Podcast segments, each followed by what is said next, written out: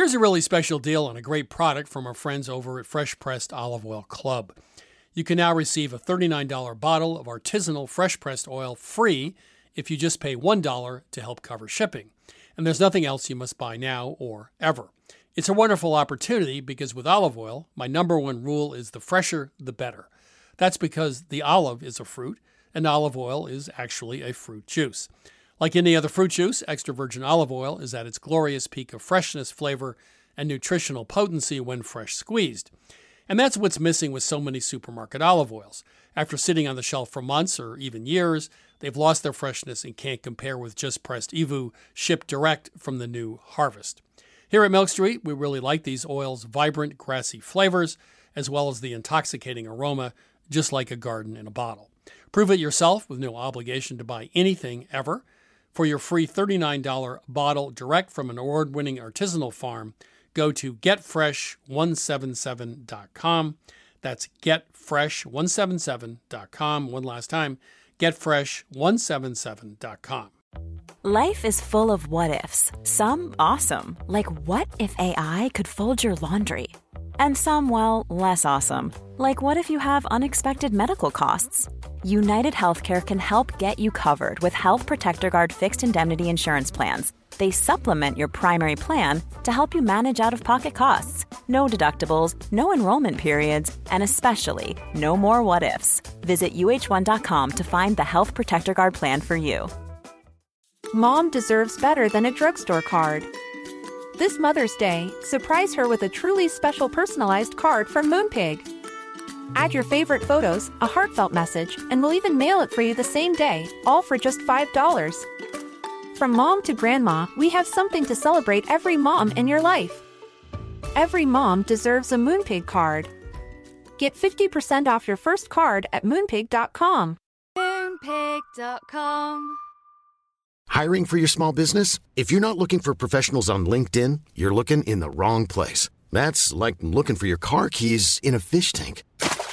LinkedIn helps you hire professionals you can't find anywhere else, even those who aren't actively searching for a new job but might be open to the perfect role. In a given month, over 70% of LinkedIn users don't even visit other leading job sites. So start looking in the right place. With LinkedIn, you can hire professionals like a professional. Post your free job on linkedin.com slash people today.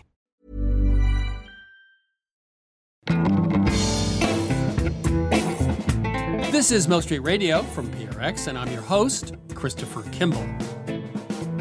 Pierre Thiam says that Senegalese cooking starts with the value of teranga, a belief that when you share with someone your meal, that person is actually someone bringing blessings to you. Today we explore the heart and soul of West African cooking. It means being intuitive, generous, and in touch with your ingredients, which is why Pierre says Senegalese cuisine is much like Japanese. There is so much in common between those two cultures. The rice, the way they do it in Senegal, the same way they would do it in Japan, they would take a portion of the harvest, put it on the altar just to connect these ingredients to a bigger picture, the universe, and, and to be grateful. Food and philosophy at the West African table, that's coming up later on the show. But now I'm joined by journalist Jen Doll, who's here to explain a puzzling new trend in entertaining at home. Her article for the LA Times is called Should You Charge Friends to Eat at Your Place? Jen, welcome to Milk Street. Hi, thanks for having me. So, when I read this, I was going like, there's nothing in my life that prepared me for this. I don't understand this on any level. I, I, I, find it, I mean, there's just nothing about it that I understand. So, I'm a lot older than you are. So, take me through this in a way that helps me understand what's going on. I will. But let me first say that I don't even think that it's about your age not understanding. I think that the explosion across the internet when these things happen and someone complains about it on Reddit is huge and across age groups and even cultures. So so don't it's not you. There's something going on. No, you know what what happens a lot. And if you look on social media sites, you know, you'll see so many of these entries about people saying, I was invited over to my friend's house for dinner. They were cooking something. They said, come over. They didn't say it's a potluck. And after the fact, they just through Venmo request, you know, 30 or 40 or 50 dollars as payback for the dinner. And so when I wrote the piece in the LA Times about a particular instance of this, I talked to etiquette experts and they all said that this is actually just terrible, terrible, terrible etiquette. There is no way this is okay. Um, if you are doing it after the fact, and if you are in America, this is not what our sort of social norms are. The exceptions would be maybe if your friend group always does this and that's what you all know, you know, you get together on a Friday night and you all put in for tacos or something like that, then that's fine because it's not like a betrayal of the social compact. But in the cases where after the fact someone is charging you for a dinner at their house or tell you that you owe them $15 for your cocktail, um, that's not really that's not what we're doing here. that, that's the one that really like you go over they make you an old fashioned and you get a bill for fifteen dollars. I mean, it, it's almost like they're making money on this. I, I, guess I have a bunch of questions, so let me Yeah, start start sure, at the beginning. sure. Is, is this something that's happening with large numbers of people, or is this like, you, you know, very rare? Let's start with that. Well, I don't I don't really have the data on it and I don't know if anyone does. But the amount of times I've seen posts like this, um, it does seem to be happening fairly frequently. I before we talked, I looked on a couple of sites and I found numerous occasions of this happening. You know, like I think one couple had a wedding and they tried to charge people for their food there, which just seems wild. look, look, I can understand if someone you know doesn't have a lot of money, and he or she calls up some friends and says, "Look, let's do a potluck Friday night. Everybody throw in twenty bucks. I'll do the shopping and cooking. yeah. You guys can clean up. You know, Yeah. that's fine. I, I mean, I think the the problem with this whole thing isn't that people are sharing the expense; it's that you are unannounced Yeah. charging people a not just for ingredients, but it also sounds in some cases like for your time. Exactly. I, and the idea of charging a friend for your time to cook them dinner, I mean, Yeah. there is nothing in human history Yeah. that would lead you to that point because the whole point is to do something for somebody else without getting paid for it. Yeah. It turns what you've done into something purely transactional Right, and financial exactly. and almost takes away the beauty of the effort. You know, do you really want to have to say, yeah, my hourly rate is $100 and I cooked for three hours, except also I shopped for an hour? And, you know, are you going to add all that up and say, this is what you really owe me? When presumably in most of these cases it was the idea of the person hosting in the first place to put it together no one was forcing them to do it right Maybe, maybe I should invite a bunch of people all and bill them all just, and just see what see what happens. See what happens, or maybe invite people I, I really don't want to have over again or something. I don't know, but um, I would ask a question about consistency. So, if you're going to do this, you better do this in all aspects of your life, not just single out the times when you want to get paid. yes But are you going to ante up and, and and say, hey, I'll pay my share when someone else offers to pay everything? yeah my guess is that it's not consistent Me too. Yes. um Good guess. Yeah, I there there's sort of a side note to this, which is um, there's a lot of discourse about how people split the bill, and I feel like this is adjacent somehow. And there are always arguments about, okay, my husband and I are vegan. We went to this thing. There were there was no vegan food. We only ate bread and afterward they told us we all owed you know $170 or something like that. And so it's like that question of like in the reverse if you're being part of a group do you have to split the check? Or is it okay to only pay your part of it? I'm curious what you think about that. Um, I've uh, two or three times been in a situation where someone said, "Well, let's just go through and figure out what each of us ordered," mm-hmm. and and I just wanted to. Sc- I may have Yeah. actually screamed. That's just so. I, I, it's such bad manners. I mean, I, am wondering about like generosity and if the problem is that we're not we're not focusing on generosity the way that we used to focus on generosity. And part of being a good host is to be generous and to sort of assume that what you're creating is bigger than the dollar signs attached to it, right? You're creating community and you're creating an experience. And even if your guests can give you nothing in return, it doesn't matter because the simple act of generosity is something that is good for you and feels good and, you know, is moral if you want to go there.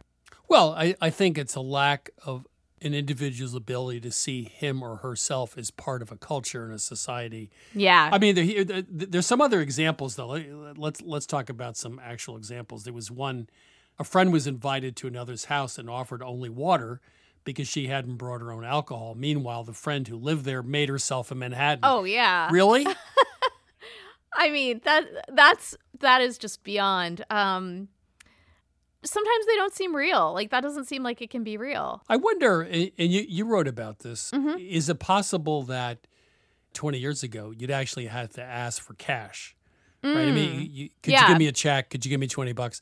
Now, after the event, you can slip it into the digital main, you know, Venmo, Yeah. and do it in a way that's a little more secretive and and less uh, upsetting. Yeah. Does that I does the digital part of this have anything to do with it? I think the digital distancing is something, but there's almost like a kind of righteousness that um, it seems like people are demanding money from their friends. And I feel like the people who are asking for money would be equally comfortable taking $5 from you at the door. Um, so I don't know. I do think that digital, there can be some distancing and maybe that does help, but but it's not the whole story. so it, wh- where does this all end? You know if, if i were a psychoanalyst i would say i think this is representative it's sort of iconic for one of our great fears right? Which is mm-hmm. that society becomes less personal our connections to other people become transactional. It seems like a very small ask right? I mean to, to be human is like don't charge for your guests at a dinner party right we could start charging them per joke or um, you know conversational tidbits it's individuality run amok. Hmm. That's what I think this is. It's like, you know, you, you only think about yourself because the group is just an opportunity to build people through Venmo. right. you're not thinking about the group as beneficial No. to you which it is you know our being in community is really important to us individually as well Well, I guess not. If you only give them water because they didn't break alcohol while you have your Manhattan. Right? yeah except that i think that those people are probably going to have fewer and fewer people coming over More red vermouth for them, I guess. yeah Jen, it's been a pleasure. Um, I don't know if we actually got to the bottom of it, but it's disturbing, amusing, entertaining, and frightening all at the same time. Thank you. yes thank you That was journalist Jen Doll. Her article for the LA Times is Should You Charge Friends to Eat at Your Place? We investigate. Now it's time to answer your cooking questions with my co host, Sara Moulton. Sara is, of course, the star of Sara's Weeknight Meals on public television, also author of Home Cooking 101. Sara, so steamed puddings. Yes. I'm kind of entranced by the concept, and I've done it quite a few times. I used to make them around Christmas, but I use actual suet yes. beef fat for that, which sounds gross, Yes. but it's not. Right. And also, the thing I, I finally realized about steamed puddings, it was a way of cooking something on top of the stove. You could sort of put it on the back burner and let it steam for two or three hours. But that's something that nobody makes anymore. And they're really good. You know, it's funny you should bring up steamed puddings because my grandmother, Ruth Moulton, who went to a cooking school in Boston, the Garland School of Cooking, and she was a fabulous cook. And every Christmas, we'd have it at our family farmhouse, which is in Massachusetts. And she would come and make steamed puddings with the suet, and it would be flamed at the table. Mm, yeah, I we thought- did that. And what I really loved about it was the hard sauce, which is what it's butter and brandy or butter, yeah, that you have on the side. I mean, fruitcake, first of all, good fruitcake is really good. Yes, I know. But the bad fruitcakes are Our doorstops. when she was bad, she was horrid. Right, Yes, so- right. All right. Well, we're bringing back English pudding on to the calls. Yes. Welcome to Milk Street. Who's calling? Hi, I'm Lila, and my grandma has a question about using vodka in pie crust. Okay. We know that people do that all the time, but more specifically, what is the question? She wants to know why recipes use both water and vodka instead of all vodka. Because vodka, you know, evaporates as the dough cooks. And so, as the water in the vodka evaporates, you would end up with an underhydrated dough. So, it wouldn't have the proper structure. So, that's why you can't substitute all of the water with vodka. You couldn't just make a straight vodka pie dough. When you combine water and gluten, which is in flour, and you work them together, you develop the gluten. And that's both a good thing because it gives structure and a bad thing if you overdo it because then you end up with a tough pie dough. So, adding a little bit of vodka, which does not develop gluten and which the water in it evaporates, produces a more tender crust. But adding all vodka would not work. Chris, you agree with that?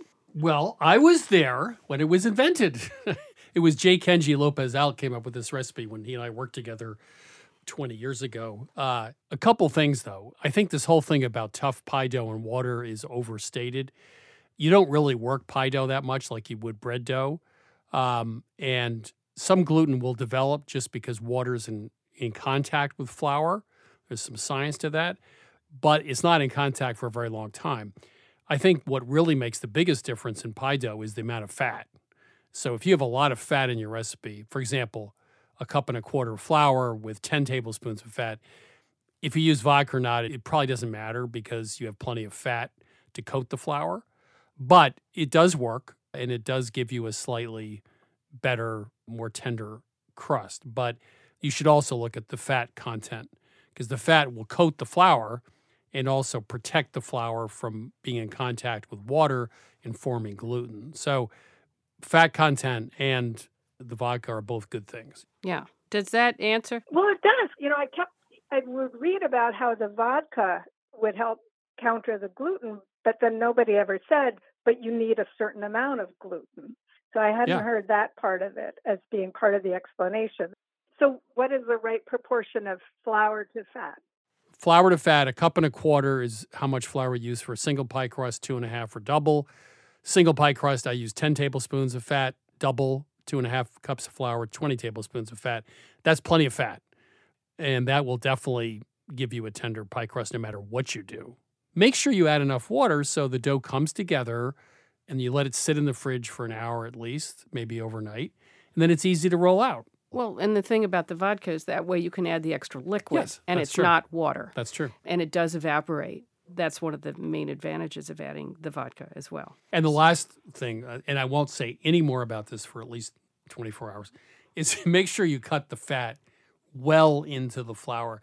The big mistake people make is that they have big pieces of butter in the flour. Well, if you're not cutting the fat in, the fat's not protecting the flour from the water. You want that flour, if it's in a food processor by hand, to turn slightly yellowish, right?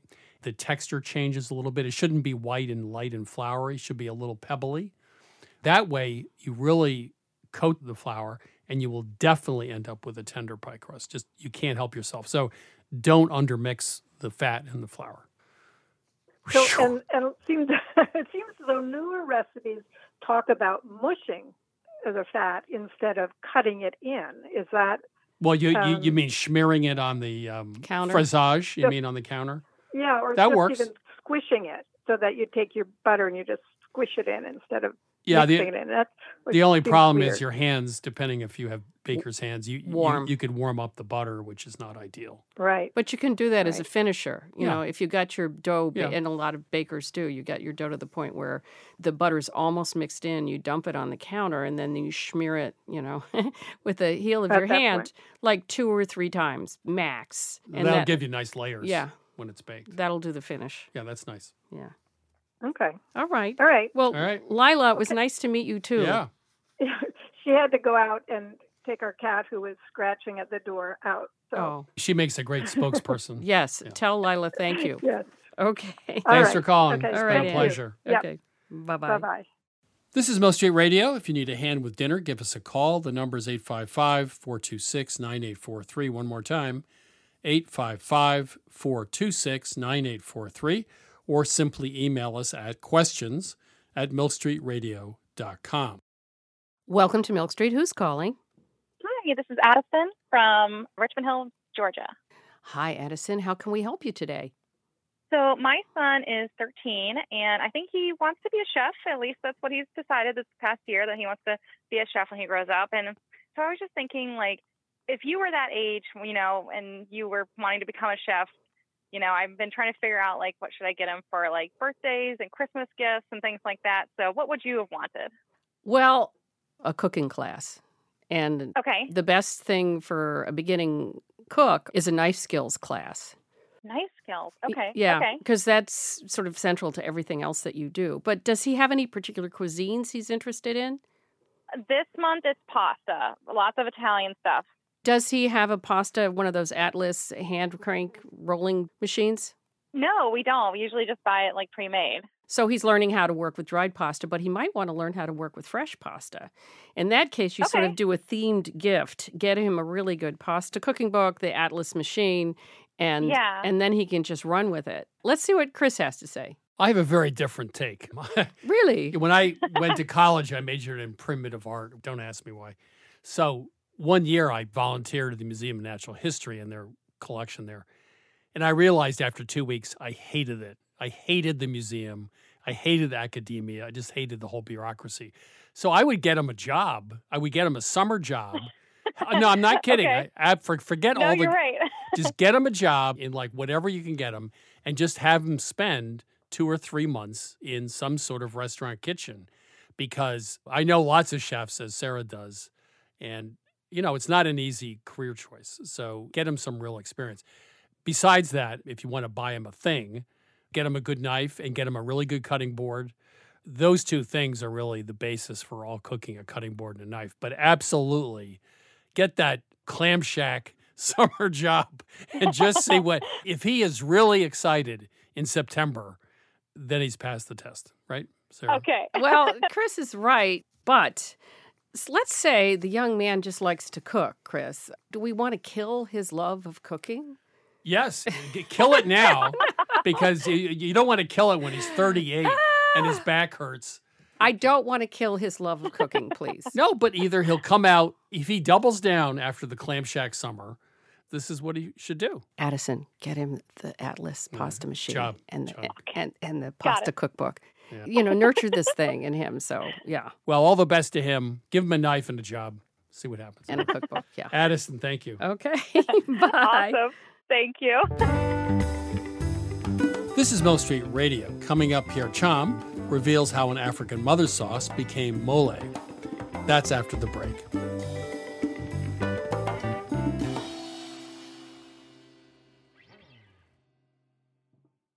I'm Christopher Kimball, and now here's a word from our friends at Allagash Brewing Company, who love food as much as we do here at Milk Street. Hi, this is Jason Perkins. I'm the brewmaster at Allagash, and I've been making Allagash White in Portland, Maine since 1999. So, a white beer is a very old style of beer. Traditionally, it was brewed with spices of some type, typically coriander and orange peel. And I think one of the things that makes Allagash White distinctive and different is the rare combination of complexity and drinkability.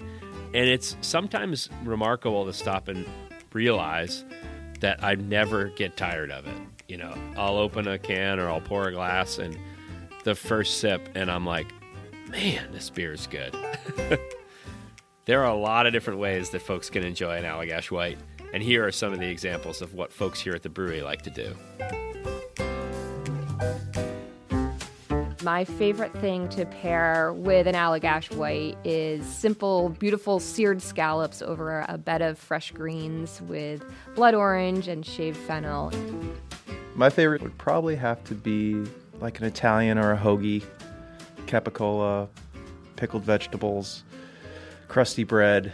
It's got that nice lemony, zesty character that just gets you ready for the next bite. The ultimate pairing for me is this dish called bossam, which is this like big pork shoulder with like salt and brown sugar. We also call it candy pork in my house, and a little like scallion ginger sauce. It's like lettuce, rice, pork, sip of white, lettuce, rice, pork, sip of white, and it's just perfection. My other top choice was like a hot dog. Like Like just have a hot dog and have an Allagash White. You don't need to dress it up. There's something about mussels with beer, especially the white, that is just so good. I feel like it goes really well with different soft cheeses that aren't too dominant, but then also with like spicy Indian food. So I think it's just really versatile. I could imagine like something like um like lemon meringue pie. That would be really nice. Pairing Allagash White with carrot cake is a thing of beauty. This maybe it sounds really boring, but pepperoni pizza. I feel like after a long week, having like a nice warm pepperoni pizza and a cold Allagash White is just like you made it. Like you did your week. You deserve this pizza. You deserve this beer. It's perfect in summer. It's perfect in winter. I haven't really found a flavor that I don't think works really well with Allagash White. Yeah, so not only do I drink it while I cook, I often cook with it. So if I'm creating some kind of stew, I'll add a little bit of Allagash White to it.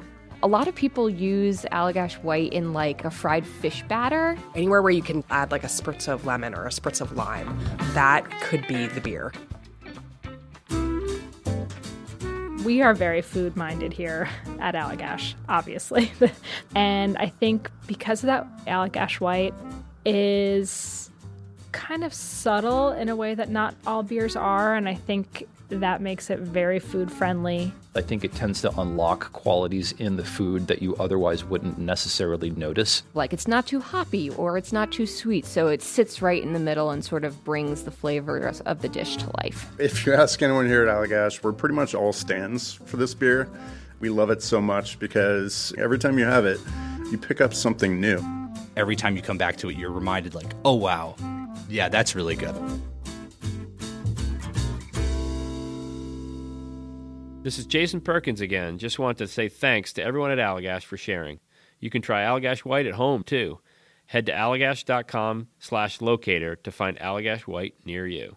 For 21 plus only, please drink responsibly. Allagash Brewing Company, Portland, Maine. This is Milk Street Radio. I'm your host, Christopher Kimball. A few years ago, I spent three days in Dakar with chef and cookbook author Pierre Thiam. He took me on a tour of the city, and he also brought me into the kitchen of one of his childhood friends. He's out with a new book of weeknight recipes called Simply West African. Hey, Pierre, how are you? I'm good. How are you, Chris? It's been a while. I you gave me a tour. How, how long ago now? Four or five years. Uh, yeah. I flew to Senegal to Dakar, and uh, you were generous enough to spend a few days with me, and it, it was a really interesting city. The one thing I found, and you, I want you to describe this for our audience, is that huge indoor market. It, it was just awe-inspiring. You want to just describe it? Yeah, it's called Marché Kermel. It's uh, located like right downtown Dakar. So um, you know, it's uh, it's definitely a, a special experience. It's a circular-looking market that has two levels. You know, the outdoors one, which has lots of informal eating places where women just come and cook every day, like local dishes. thieboudienne, which is the you know our national dish, is rice cooked in with this um, stuffed fish, similar to a paella. That's the original jollof rice, actually. And you also have you know peanut sauce, or you have the yassa, which is the lemon and onion sauce that's cooked with grilled fish or grilled chicken over rice or millet. So all those are happening outside for workers, for people who can't afford a fancy meal but can come and have like a very easy, you know, less than one dollar kind of lunch. So this market, just walking through it is a feast for the senses, and and I think that's what hit you when you first got there with me, isn't it? Yeah, I just for people who've never been there, it feels like you're in a two football field space. It's huge. Um, could you, um, before we get to food, which I really want to talk about, um, could you talk about the North versus the South? Obviously, the North is more desert, the South is is greener. Uh, how that two parts of the country are different, the language, the food, etc.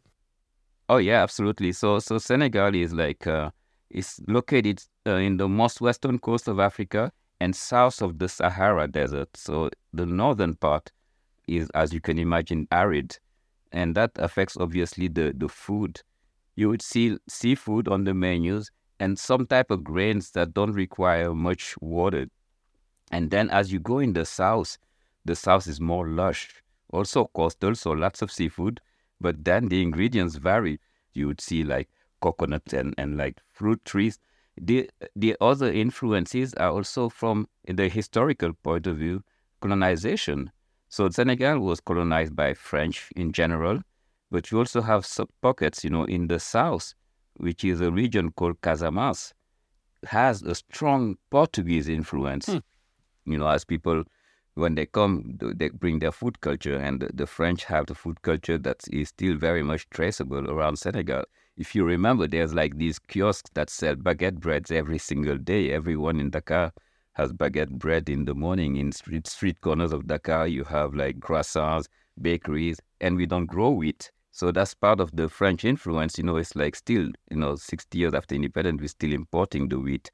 And you have recipes in the south that have a, a Portuguese influence. You know, you have even dishes hmm. that have a Portuguese names, like like caldo. You know, caldo is like a, a fish stew in Casamance. You know, you also have a small community of Vietnamese in Senegal. And that community also comes from the French colonial past, which at the time they also had a presence in Vietnam. They called it Indochina at the time. So, you know, it's a, it's a melting pot. So let's talk about you and your new book, Simply West African.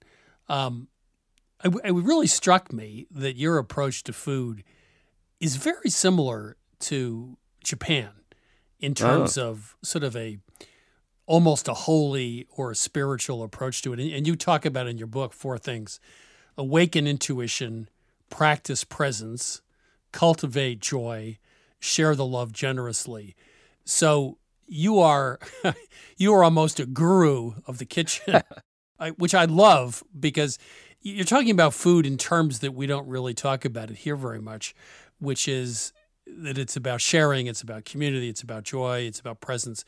You're bringing a philosophy to it and, and really a, a way of acting around food, which is, I think, very different than just the taste. There's more to it than that. Yeah, thank you for, for noticing. And yes, I think really food started this way. And, and how to uh, really learn that is by looking back at the past and how our mothers were cooking.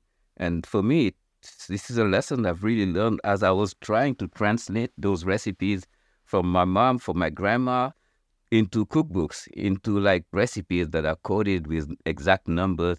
And they could never understand my obsession with these exact numbers and how many teaspoons and the degrees. And my mom never understood those questions. And she was always trying to get me back to cooking with the senses.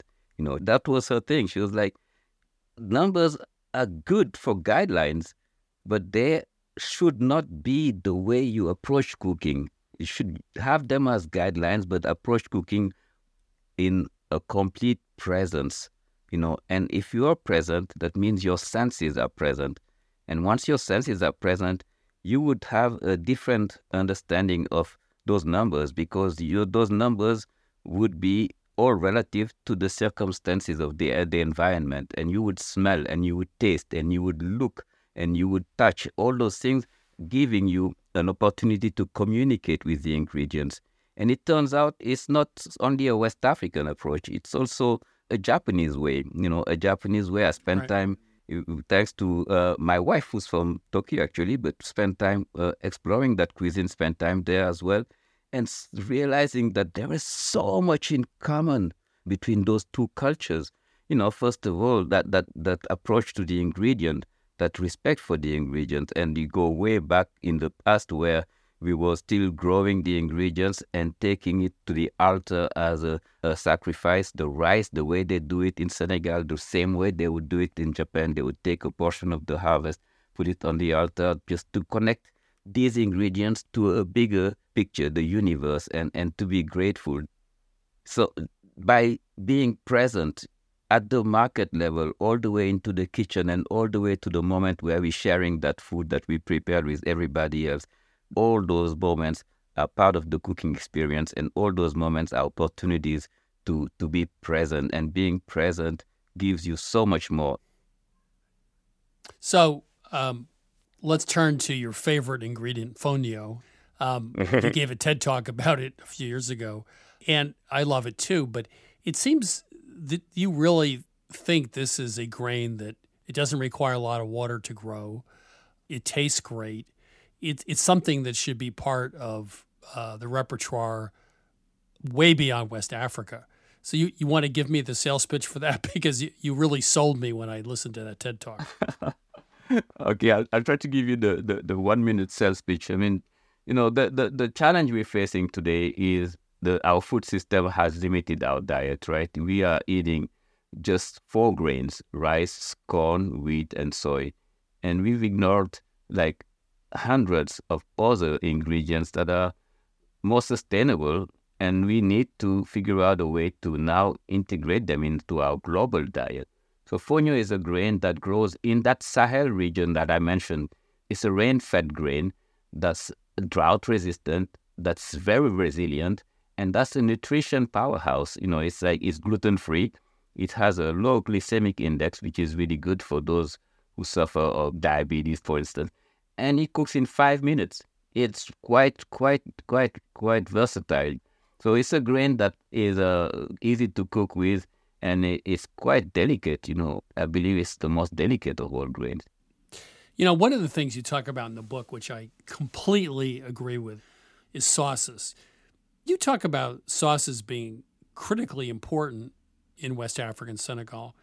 And I think that's so true because you can roast a piece of chicken or cook a piece of meat or some vegetables, and the sauce is transformative.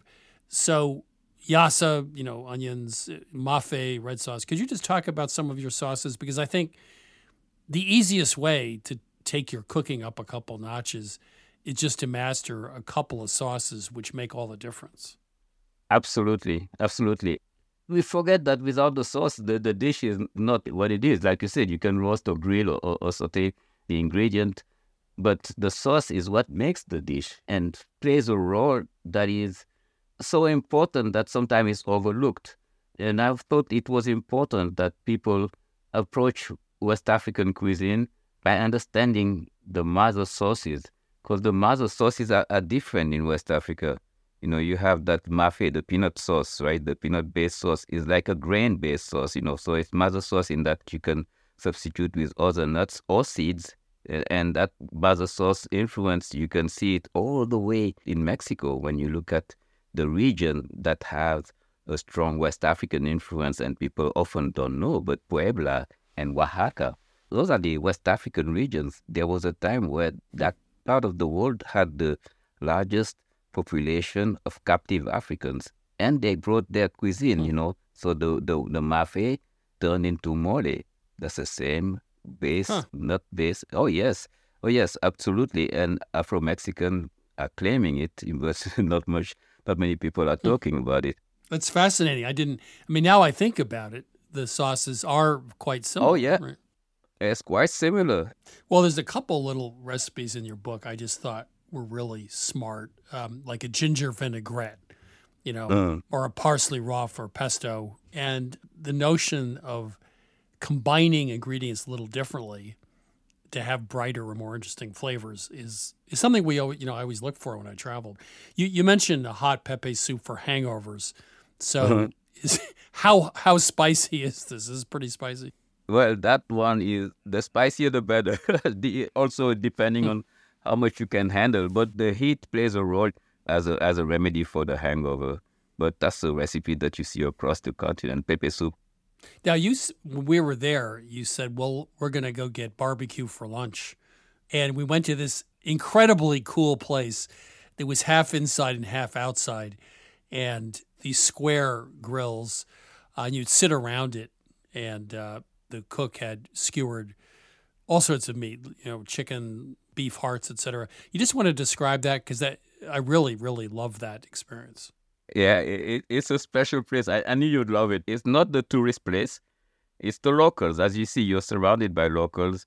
We call it Dibi, and Dibi is like you can see it everywhere. It's very informal. You know that place I took you to, as you see, it's like you know, it's, it's in ruins, right? A building in ruins, and part of it is open, right. part of it is outside and uh, at night, you can imagine, you know, there's, no electricity, so everyone has lamps in front of their stalls, and like you know, you only see the glowing red of the charcoal, and then the meats, you know, all the cuts, all the offals, you know, and obviously the the filet mignons and the you know the shoulder, and then you know you have the seasonings. Usually, you know, suya, it's, which is the, the popular one, is like a dry spice mix. So that spice mix is is usually served on the side, and you dip your grilled meat in it, and uh, you know, and you have you know sliced raw onions on the side, and you have the chili mixture. We call it chili jam. That's also on the side for those who want it to be a little spicier. Last question: You're sitting down, about to have dinner, and you know, in Austria, someone might say Mahlzeit, or you might say Bon appetit. Is there a phrase in Wolof that people do? Do, do people give a prayer? Do, is there a thank you? What, what happens just before you eat? The phrase in Wolof would be nares ak jam. So nares ak jam means may digest in peace, and it's it's uh it's not as poetic as it sounds in Wolof, but it's uh it's the way we would invite people to come as you come to share the meal, and and again, you know, this is a, a culture where as you share with people, you are receiving blessings from people who are eating your meal. So we have a, a our value called teranga. If you remember that word, teranga Right, I is a Yep. yeah, it's the the most important value in our culture, and it, it's, it is when you share your meal with the guest, whoever he is, expected or not expected. We believe that when you share with someone your meal, that person is actually someone bringing blessings to you. Pierre, it's again a pleasure, uh, and thank you so much for giving me the tour. It was uh, phenomenal, and I guess, as you might say in Wolof, may you digest in peace. thank, Thank you. Thank you, Chris. Always a pleasure. thank you.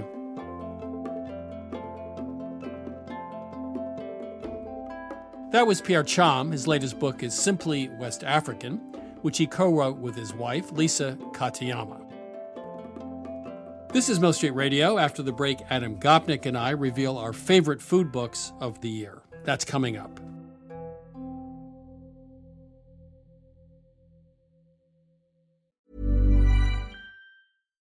Mom deserves better than a drugstore card. This Mother's Day, surprise her with a truly special personalized card from Moonpig. Add your favorite photos, a heartfelt message, and we'll even mail it for you the same day, all for just $5. From mom to grandma, we have something to celebrate every mom in your life. Every mom deserves a Moonpig card. Get 50% off your first card at moonpig.com. Moonpig.com. This message comes from BOF sponsor eBay. You'll know real when you get it. It'll say eBay Authenticity Guarantee. And you'll feel it. Maybe it's a head turning handbag, a watch that says it all, jewelry that makes you look like the gem, or sneakers and streetwear so fresh every step feels fly. eBay gets it. So look for the blue check mark next to that thing you love and be confident that every inch, stitch, sole, and logo is checked by experts. With eBay Authenticity Guarantee, you can trust that feeling of real is always in reach. Ensure your next purchase is the real deal. Visit eBay.com for terms. Hi, I'm Daniel, founder of Pretty Litter. Did you know cats tend to hide symptoms of sickness and pain? I learned this the hard way after losing my cat, Gingy. So I created Pretty Litter, a health monitoring litter that helps detect early signs of illness by changing colors, saving you money and potentially your cat's life. Pretty Litter is veterinarian developed, and it's the easiest way to keep tabs on your fur baby's health right at home. Go to prettylitter.com and use code ACAST for 20% off your first order and a free cat toy. Terms and conditions apply. See site for details. Mom deserves the best, and there's no better place to shop for Mother's Day than Whole Foods Market. They're your destination for unbeatable savings, from premium gifts to show-stopping flowers and irresistible desserts. Start by saving 33% with Prime on all body care and candles. Then get a 15-stem bunch of tulips for just $9.99 each with Prime. Round out Mom's menu with festive rosé, irresistible berry chantilly cake, and more special treats. Come celebrate Mother's Day at Whole Foods Market. Hey, this is Chris Kimball, and I need your help. We're working on a story about the battles we all have in our home kitchens. Maybe you're tired of your partner telling you how to cook, or maybe they always leave a mess, or maybe you're frustrated by your loved one's highly restrictive diet. We want to hear about your kitchen dramas, from the biggest food fights to your everyday grievances. You can leave us a voicemail at 617 249 3167, 617 249 3167, or send a voice memo to radiotips at 177milkstreet.com. One more time, call us at 617 249 3167 or email us a voice memo at radiotips at 177milkstreet.com. Please include your name and where you're calling from, and thank you.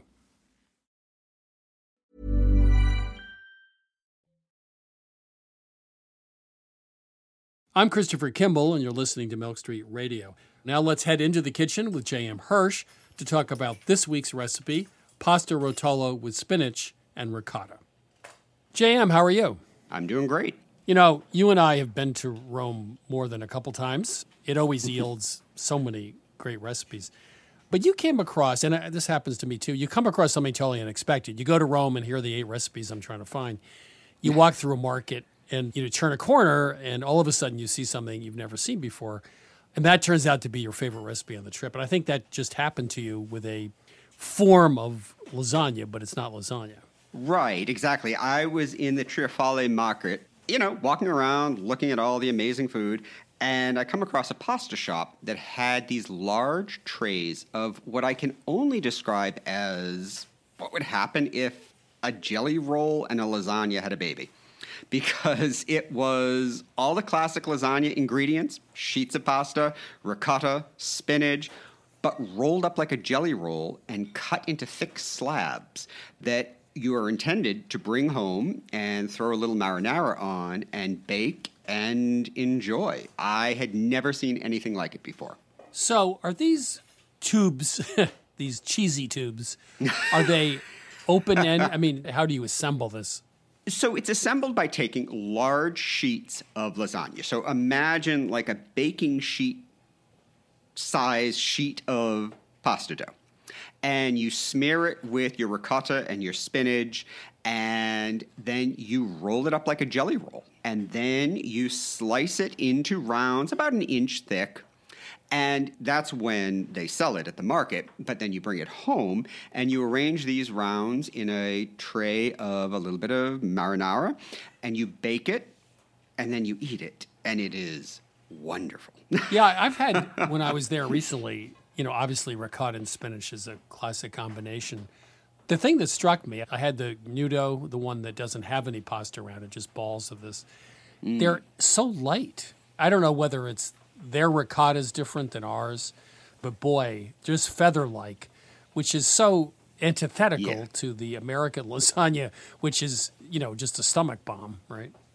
Well, true. And you know, you make a good point about the ricotta being different. And that was one of the challenges we faced in adapting this recipe for home kitchens in the US. Our ricotta does not behave the same way as Italian ricotta. And it took us a while to figure out what was going on because every time we would bake our jelly rolls, the filling would sink in the center. And we didn't understand what was going on. So we tested, tested, tested, and tried a bunch of different ricottas. And we realized that Italian ricotta has a much lower moisture content than American ricotta, or at least commercially available American hmm. ricotta. So we kind of had to figure out a workaround. And I mean, as is often the case in cooking, the best way to fix it was the simplest. If it's too much water, what do you do? You drain it. so we found we could get great results simply by taking commercially available ricotta and putting it in a mesh strainer and draining it for a while. And once that excess moisture was gone, it behaved huh. much more like the Italian ricotta. So we got much better results at that point. The only other challenge we faced was the pasta itself, because, you know, in Italy, first of all, everybody and their brother is going to make giant sheets of lasagna at home. And if you're not going to do that, you're just going to go to the shop and buy it. Because, of course, in every little village and every town, there are pasta shops where you can buy gorgeous sheets of fresh lasagna. In the United States, we're not quite so lucky. So we experimented, and while there are some fresh lasagna sheets available in the US, they're kind of hard to find. What is widely available are those smaller sheets of ready to bake lasagna, the ones that you don't even boil. And we thought that perhaps we could experiment with these. And we found that if we just very briefly blanched them, just to soften them up a little bit, we could actually layer them together, almost stitching them together, in fact, and create the large sheets of pasta that we wanted to create our jelly roll of lasagna. And they worked perfectly, actually. It was great. JM, thank you. Pasta rotolo with spinach and ricotta, a different way of thinking about lasagna because it has all the same components, but vastly lighter and vastly better. Thank you. Thank you. You can get the recipe for pasta rotolo with spinach and ricotta at milkstreetradio.com. You're listening to Milk Street Radio. Right now, Adam Gopnik and I will be sharing our top choices for food books of the year. Adam, how are you? I am very well. Chris, how are you? I'm good. It's that time of year where we look back in the world of books and cookbooks. So, you and I both independently, we've not conferred, have picked three books. One is a, a recent cookbook, one is food writing, not a cookbook, and the other is an older book. Uh, and I'll let you get started with maybe your favorite recent cookbook. I'd be delighted to. My the cookbook I chose was the book Tenderheart by Hetty McKinnon. Mm-hmm. What makes it terrific is, first of all, it's all vegetable cooking, and we all want as much vegetable cooking in our lives now as we can possibly get. But in the past, as I'm sure you'd agree, a lot of pure vegetarian cooking had a depressingly kind of clinical and medicinal flavor to it, right? You make this because it's good for you. This is a book that's just alive with charm. It doubles as a memoir and as a cookbook. And in our search for ways of living virtuously on vegetables without depriving ourselves of pleasure, this book, Tenderheart, really does the job. Yeah, I love Hetty McKinnon. We've interviewed her twice. Uh, but I'm, I'm going to give you a, a, more down the center book from Nancy Silverton, her new book, The Cookie That Changed My Life. Uh. First of all, her backstory is amazing. She worked at Michael's in L.A., the first uh, you know uh, pastry chef at Wolfgang's Spago in 1982, co-founds La Brea Bakery, and in a horrible twist of fate, sold it and put in all the money with Bernie Madoff, which did not end well, right? really badly. And she restarted her career and she went she went to do a book. This is the book I wish I had done. It's like corn muffins, angel food cake, chocolate chunk cookies, scones, you know, the American repertoire. But she really went back and rethought it in a very intelligent, professional way. For example, she thinks angel food cake is sort of a horrible, tasteless foam. so to solve the problem, she creates an angel food cake that collapses on itself and has a little chocolate in it. So she creates something totally different. It's, it's that kind of fresh approach that very few people have. It's not just the recipes work, but they're really well thought through. So mine is The Cookie That Changed My Life by Nancy Silverton. Great title, too. Um, my next two books, I'm kind of crowding two books into one slot here. These are food books that aren't exactly cookbooks, but are teaching books. One is uh, Endangered Eating by Sarah Lohman. The second one is Ultra Processed People by Chris Van Tulleken. They're oddly kind of linked. Um, Sarah Lohman's book is all about all of the varieties and all of the good things that are vanishing from our tables, a subject that you and I have discussed in the past and that impels my search for uh, Stayman's wine saps and Jonathan apples in uh, in the uh, ocean of Fujis in which we are drowning. Um, she goes on way beyond apples and deals with um, everything from um, from sugar to salmon. And um, it's one of those books, you know, that teaches us good lessons but doesn't moralize at us too tiresomely. So I greatly um, enjoyed it. The Von Tulleken book was a book I actually wrote about for my home ship at the New Yorker. And it makes a pressing case for the dangers of ultra processed food. In the piece I wrote for the New Yorker, which you may have seen, Chris, I raised some skeptical issues about whether it's really true that the food our grandparents ate was always, to return to the word of the day, virtuous. Um, that in fact, if we break down olive oil and salt bacon into their preservative properties, I'm not sure that they are necessarily more wholesome than the things we eat now. But he certainly demonstrates that a lot of what we eat now in mass market food is not good for us, and it's a, a useful and alarming book. Well, as usual on this show, my role with you is to take a lighter, the, the, the road most traveled. Um, this is one of my favorite books of all time by a guy called Dwight Garner. He's a New York Times Yes. book reviewer. The Upstairs Delicatessen, and the, the the subhead is on eating, reading, reading about eating, and eating while reading. And to give you a sense, this will just explain who this guy is.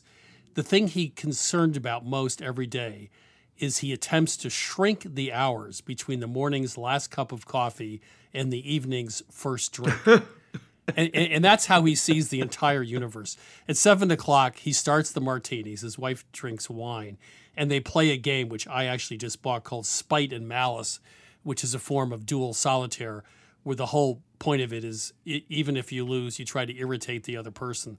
So th- this is a life that started with sauerkraut with sliced up franks as a kid and sort of a horrible American version of egg foo young. And now he is just in love with food. And I'll, I'll end with this quote he uses, many quotes, but one from John Updike about food. He says, It never bites back. It is already dead. It never tells us we are lousy lovers or asks for an interview. It simply begs, Take me. It cries out, I'm yours. so, Dwight Garner, the upstairs delicatessen, absolutely marvelous guy and a, just a fabulous book. typically an Updike quote would would lift our, our whole conversation. Um, it leads me naturally to my beloved vintage book. I was walking down a street in Williamsburg in Brooklyn on my way to, of all things, to a boxing gym when I saw on a table of um, secondhand of old and used books a book by the wonderful MFK Fisher, which I did not know. It's called An Alphabet for Gourmets. It has wonderful drawings by Marvin Bileck. It comes to us from the 1940s, I think 1948 originally, and it is just what it claims to be. It is an, an, an alphabetic book. E is for um, exquisite. F is for family. K is what else? Kosher. L is for literature. N is for nautical, and on and on. And in each uh, place, we get one of those exquisite, melancholy little essays of which Mary Fisher, as her friends called her, specialized. It was a delight to find. I've discovered it's been reprinted a couple of times in the last 20 years, though I was blessed to find the uh, original edition. And it's a, um, uh, what can I say? It's just a delight to add to any cook's uh, library. Well, I'm going to head back into the world of cooking with Madhur Jaffrey. Her first book. Ah. it's now it's 50 years on, an invitation to Indian cooking. I just interviewed her uh, for this show, and first of all, she's 90. Wow. She is funnier, has more personality, and enjoys life more than the two of us put together. Still, uh, and she's had this amazing life, which started in India, of course. In the summers, they move up north, and they'd have these picnics in these hidden valleys with waterfalls and they would put they're called sucking mangoes or are, used just for their juice. They put them in the cool water at the end of the picnic. They would cut off one end and suck out the juices. She won the best actress award at the 1965 berlin film Mhm. festival. And she just did a year ago she appeared in a rap video with mr cardamom and uh, she was she was absolutely fabulous. And, and the book still today you know her quote about indian restaurants is these establishments invariably underestimate both the curiosity and the palate of contemporary Americans. And, and what she has done is to go way beyond that into Indian cooking, even 50 years ago. So here's someone who was trained as an actress, wrote many, many books, I think almost 30 of them, and uh, I think still has one of the seminal books uh, on the topic, Madhur Jaffrey. I have that book in my library. Couldn't agree more. I actually had the chance to have dinner with her once at one of the few Oh. Indian restaurants in New York of which she approved. This was about 20 years ago. And I agree. She raised the brow of American dining uh, by making us aware of the true excellence of Indian food. Can I just read to you, Chris, to close my part? One sentence from MFK Fisher. She's talking about how a famous writer once said that his idea of heaven was eating foie gras to the sound of trumpets. And she says, My idea of heaven that night, and this night too, is fresh green garden peas, picked and shelled by my friends to the sounds of a cowbell. Well, then I'm going to have to end with a quote too. Please. Uh, a quote from Zadie Smith. This is from Dwight Garner's book. There is no great difference between novels and banana bread. They are both just something to do. And both delicious when well done. There we have it. Adam, thank you so much. Always a pleasure to share pages with you, Christopher. That was Adam Gopnik, staff writer at The New Yorker. To learn more about our book recommendations, you can head to milkstreetradio.com. There you can also find my interviews with Hetty McKinnon, Madhur Jaffrey, and Nancy Silverton, and stay tuned for my upcoming interview with Dwight Garner. That's it for today. Don't forget that you can find more than 250 episodes of our show wherever you get your podcasts.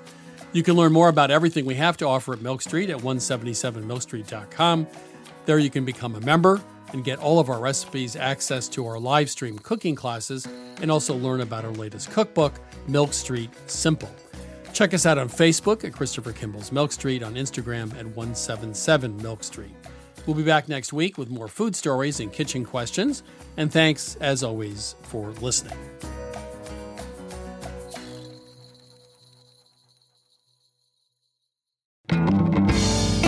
Christopher Kimball's Milk Street Radio is produced by Milk Street in association with GBH.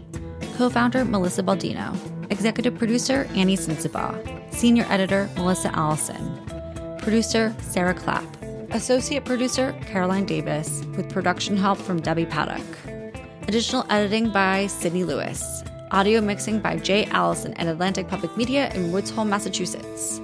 Theme music by Toubab Krewe. Additional music by George Brandl Egloff. Christopher Kimball's Milk Street Radio is distributed by PRX.